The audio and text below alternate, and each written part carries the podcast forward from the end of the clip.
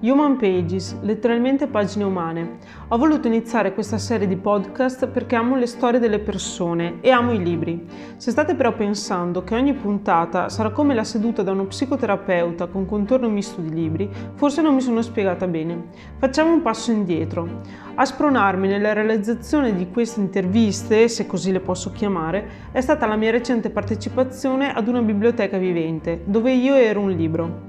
Avete capito bene, non ho parlato di un libro che mi è piaciuto. Io ero un libro e il mio titolo era Maledetto 89, che con l'anno non ha nulla a che fare. Una biblioteca vivente funziona come una vera e propria biblioteca, quindi le parole chiave sono libri, lettori, proroga, prenotazione, prestito, insomma nulla di nuovo del solito linguaggio bibliotecario. Questo evento si è liberamente ispirato ai principi di Human Library, un progetto nato a Copenaghen con l'intento di contrastare il crescente clima di violenza tra i teenager. Il mio podcast non vuole però combattere nessuna grande guerra, ma semplicemente dimostrare che ognuno ha dietro e dentro di sé una storia più complessa di quanto possiamo immaginare, che spesso si nasconde nella quotidianità e nella routine di tutti i giorni.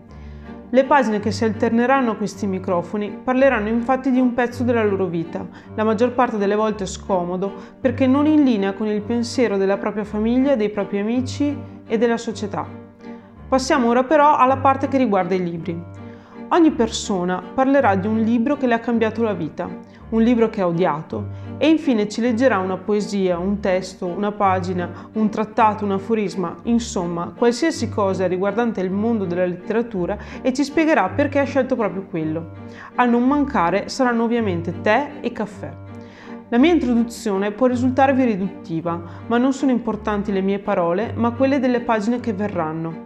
Io sono Maria Vittoria, non più un libro, ma il vostro bibliotecario.